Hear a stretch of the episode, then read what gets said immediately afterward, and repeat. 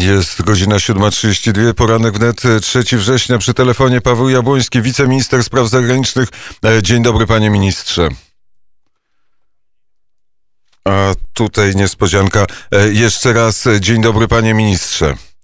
Dzień dobry panu, dzień dobry państwu. Ale e, pięknie e, się e, słyszymy, chociaż nie informacje, które dopływają e, wczoraj. E, informacje i oficjalny komunikat, który wygłosiła pani Angela e, Merkel o tym, że jednak użyto Nowiczoka i pan Nawalny został otruty. Jaka powinna być reakcja zarówno i będzie reakcja Polski i, i Unii Europejskiej? Myślę, że to jest pytanie, wiel, wielki test dla Unii Europejskiej, co Unia Europejska w tej chwili zrobi. Dlatego, że w ostatnich e, miesiącach, e, tygodniach nawet e, widzieliśmy coraz więcej przebijających się głosów o potrzebie dokonania jakiegoś resetu z Rosją, coraz więcej polityków w krajach, tych, które są położone dalej od Rosji, które na co dzień nie czują na sobie tego oddechu niedźwiedzia rosyjskiego, tak sygnalizowała, że może już czas się dogadać, może ta Rosja nie jest taka straszna. Myślę, że dzisiaj y, Rosja sama przypomniała o, o swoich metodach, które znamy, które widzieliśmy y, od lat, y, które się powtarzały. Ta sama, ten sam mechanizm działania, znów bardzo ważna osoba dla opozycji rosyjskiej, potencjalnie zagrażająca systemowi władzy skonsolidowanemu przez Władimira Putina, zostaje po prostu e, zaatakowana, zostaje podjęta próba jej, wykonana próba jej zabójstwa. I myślę, że wielkim testem dla Unii Europejskiej będzie to, jak się teraz zachowa, czy będzie kontynuować swoją zdecydowaną i konsekwentną politykę wobec Rosji, do czego Polska jednoznacznie z naszymi sojusznikami zachęca pozostałe kraje Unii Europejskiej. Na pewno um, będzie, na pewno tak być powinno. Na pewno taka polityka powinna być kontynuowana. Natomiast pozostaje pytanie, czy nie będą zwyciężały czasami interesy um, ekonomiczne, poniekąd, um, które będą, są wymówką dla przymykania oczu na to, y, do czego te interesy ekonomiczne wykorzystuje Władimir Putin. Powiedział pan konsekwentna polityka Unii Europejskiej, ale co to znaczy? No przede wszystkim nie może być mowy o jakimkolwiek łagodzeniu um, reżimu sankcyjnego wobec państwa, które nie wycofuje się, nie tylko nie wycofuje się ze swoich metod, ale wręcz dokonuje kolejnych działań. Najwyraźniej, no oczywiście nie wiemy do końca, jeszcze nie przeprowadzono śledztwa, ale wszystko wskazuje na to, że czynniki oficjalne mogą być zaangażowane w, w, w, w tą próbę zabójstwa. A więc jeżeli y, prowadziliśmy sankcje y, po ataku na Ukrainę, po aneksji Krymu, po zajęciu wschodniej części Ukrainy przez y, jakieś marionetkowe pseudopaństwa, po zamachu na Skripalów, no, dziś kolejne tego samego rodzaju działanie, brak wycofania się jakiegokolwiek z wcześniejszych działań, groźba interwencji militarnej na Białorusi, bo przecież Putin dokładnie to powiedział, że on jest gotowy do wprowadzenia e, wojsk, e, które mają tam w razie potrzeby zaprowadzić porządek. No więc nie może być mowy o jakimkolwiek łagodzeniu reżimu sankcyjnego, a jeżeli będą dalsze kroki, to te, te sankcje powinny być jeszcze ostrzejsze. E, kiedy e, pani kanclerz Angela Merkel e, mówi w ostrych słowach na temat, na temat zatrucia, próby otrucia, czy nie, to nie była próba otrucia, tylko otrucie pana Nawalnego, to nam od razu pojawia się hasło Nord Stream 2. I tak patrzymy na panią kanclerz i myślimy sobie, z jednej strony są słowa, z drugiej strony są działania i one ze sobą nie są spójne. No to jest potężna niekonsekwencja, na którą my zwracamy uwagę naszych partnerów od, od wielu, wielu miesięcy. Myślę, że zresztą coraz skuteczniej, bo, bo, bo ta próba zablokowania gazociągu y, wydaje się w tej chwili, do której przyłączyli się również Amerykanie, e, jest no, ma realne szanse powodzenia, że rzeczywiście nie uda się Rosjanom tego dokończyć. Gazociąg ukończony w 95% nadal ma 0% przepustowości, więc jeżeli, jeżeli w takiej sytuacji się, się, się znajdujemy i nic się dalej nie wydarzy, no to będzie to oznaczało, że, że ten bardzo niebezpieczny projekt uda się zablokować. Natomiast e, oczywiście widzimy, że czasami, to jest właśnie to, o czym mówiłem na początku, część polityków chce przymykać oczy albo wręcz zamykać je na to, co e, Rosja robi z pieniędzmi, które e, za e, surowce otrzymuje od, od swoich partnerów handlowych, chce zamykać oczy na to, że po uruchomieniu Nord Streamu 2 w zasadzie bez żadnego problemu będzie Rosja mogła wyłączyć y, transfer gazu na Ukrainę, co postawi y, Ukrainę w sytuacji politycznie bardzo trudnej, bo w zasadzie będzie mogła być szantażowana e, odcięciem od, od surowca, który no, uzależnia, po prostu uzależniona od Rosji. Putin podpisał oczywiście, Gazprom podpisał umowę przedłużającą obowiązek transferu tego gazu, ale przecież wiemy nie od dziś, że z umów nie zawsze się druga strona rozwiązuje i takie ryzyko jest niestety bardzo realne to, co robi polska dyplomacja w tej sprawie, to jest konsekwentne wyrażanie sprzeciwu, pomimo tego, że, że większość y, państw y, y, tutaj chce znajdować jakieś kompromisy, bo w tej sprawie akurat kompromisu być nie może. A jednak cały czas trudno Rosję zrozumieć i trudno sobie odpowiedzieć na pytanie, po co to wszystko. To pytanie panu ministrowi zadaję w kontekście tego, co dzieje się na Białorusi.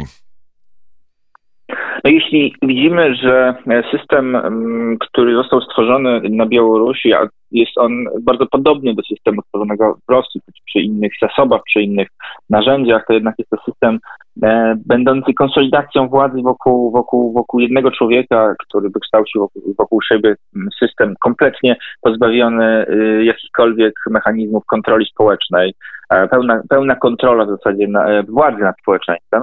No i jeśli nagle okazuje się, że drobny wyłom w tym systemie e, doprowadził do masowych, pokojowych protestów na Białorusi, to sądzę, że władza w Rosji obawia się, żeby to się nie zakończyło sukcesem, bo wtedy będzie to inspiracją dla bardzo podobnego mechanizmu w Rosji. Sądzę, że to jest przyczyna. Próba zastraszenia potencjalnych przeciwników, próba ich wyeliminowania, a po to, żeby nikt nie odważył się y, zrobić czegoś takiego, co, co wydarzyło się na Białorusi, bo tam y, te media, y, które zresztą my też wspieramy od dłuższego czasu, one tworzyły ten wyłom w oficjalnym mechanizmie przekazu e, propagandowego władzy i to doprowadziło do tego, że dziś widzimy społeczeństwo białoruskie w swojej masie sprzeciwia się i nie ma specjalnie obaw, żeby ten sprzeciw wyrażać. E, Putin się bardzo tego boi, że to się powtórzy również u niego. E, to są e, obawy, czy Polska i polska dyplomacja jest zadowolona z tego, w jaki sposób Unia Europejska zareagowała na sytuację na Białorusi?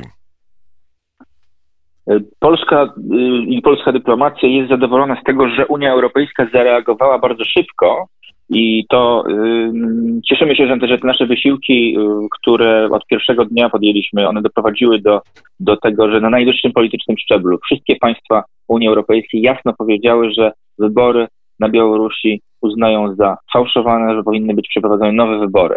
To był ten najważniejszy pierwszy krok. Drugi najważniejszy krok, który też postulowaliśmy, to sankcje e, osobiste sankcje wymierzone w osoby, które były zaangażowane w, tę, tą brutalną przemoc przy czynieniu protestów i to także zostało, no to także została y, ogólna zgoda przyjęta przez wszystkie państwa Unii Europejskiej. Oczywiście y, tak naprawdę ta reakcja powinna iść jeszcze nieco dalej, więc y, tutaj dalej w dalszym ciągu będziemy zachęcać naszych partnerów do tego, by nie odpuszczać, by konsekwentnie tę presję e, na Białoruś wywierać, ale jednocześnie tak, żeby pokazywać Białorusi, Białorusinom samym, ale że mają alternatywę, że nie są to e, wyłącznie, nie jest to wyłącznie instrument sankcyjny, który e, może być przedstawiony przez propagandę Łukaszenki jako coś, co jest wymierzone w białoruskie społeczeństwo i tym samym zmusza Białoruś do bliższego związania się z Rosją, lecz właśnie pokazanie, że jeśli dojdzie do e, rozpoczęcia przynajmniej procesu reform na Białorusi, to wtedy Unia Europejska, państwa Unii Europejskiej będą gotowe do współpracy przede wszystkim gospodarczej, przede wszystkim takiej, która przyczyni się do modernizacji państwa, do wzmocnienia gospodarki Białorusi, no i do poprawienia bytu społeczeństwa. A jak się w tym wszystkim, e, w tym labiryncie, panie ministrze, zorientować? Bo to jest ta sama Unia Europejska, która cały czas proceduje artykuł 7 w stosunku do Polski. No, myślę, że tutaj dobrze widać, że e, łatwo się e, mówi o, o wartościach, o prawach człowieka, o, o, używa się tych wielkich słów, e, które realnie no, nie mają odzwierciedlenia rzeczywistości. Mówi się o, o, jakimś ogromnym zagrożeniu systemu demokratycznego w Polsce, na Węgrzech, jeszcze w kilku innych państwach takie sygnały się pojawiają, kiedy realnie dochodzi do działań, w których po prostu ludzie są mordowani na ulicach przez służby państwa czy w więzieniach, są prześladowani, są torturowani, takie sygnały przecież docierają i to w zasadzie wszędzie już o tym wiadomo, no to ta reakcja jest nieco słabsza. To pokazuje, że, ten, że, ten, że to dążenie do do obrony e, wartości e, demokratycznych, wartości opartych na szacunku dla praw człowieka, dla praworządności, e, często jest po prostu dość, dość pusto, to są puste slogany, ponadto wykorzystywane po prostu politycznie, wykorzystywane do innych celów, po to, żeby zwiększyć swoją przewagę w negocjacjach, na przykład finansowych. To na e, zakończenie jeszcze pytanie na temat Ministerstwa Spraw Zagranicznych. Zmienił się minister spraw zagranicznych, czy rozpoczął już nowe porządki w ministerstwie? Minister rozpoczyna mm, swoje urzędowanie. Będziemy na pewno mieli w najbliższych e, tygodniach e, mm, analizę tego, jak funkcjonowało ministerstwo do tej pory. Pan minister na pewno będzie e, tę analizę przeprowadzał i, i wprowadzał zmiany, które uzna za właściwe po to, żeby, żeby dyplomacja funkcjonowała tak, jak powinna. Jestem przekonany, że to jest też normalne, że każdy e, nowy minister urządza e, sprawy po swojemu.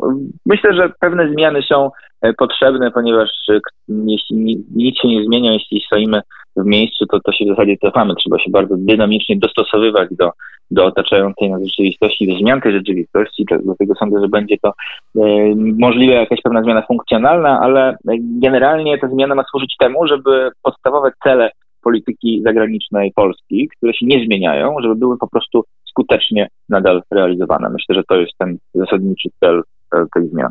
Oby e, tak się działo. Bardzo serdecznie dziękuję za rozmowę. Dziękuję bardzo, dziękuję Państwu. Paweł Jabłoński, wiceminister spraw e, zagranicznych, był gościem poranka wnet na zegarze 7.44. To żeby godnie i żeby się przygotować e, na kronikę paryską i na Piotra Wita, posłuchamy, e, jak śpiewa Jodassin.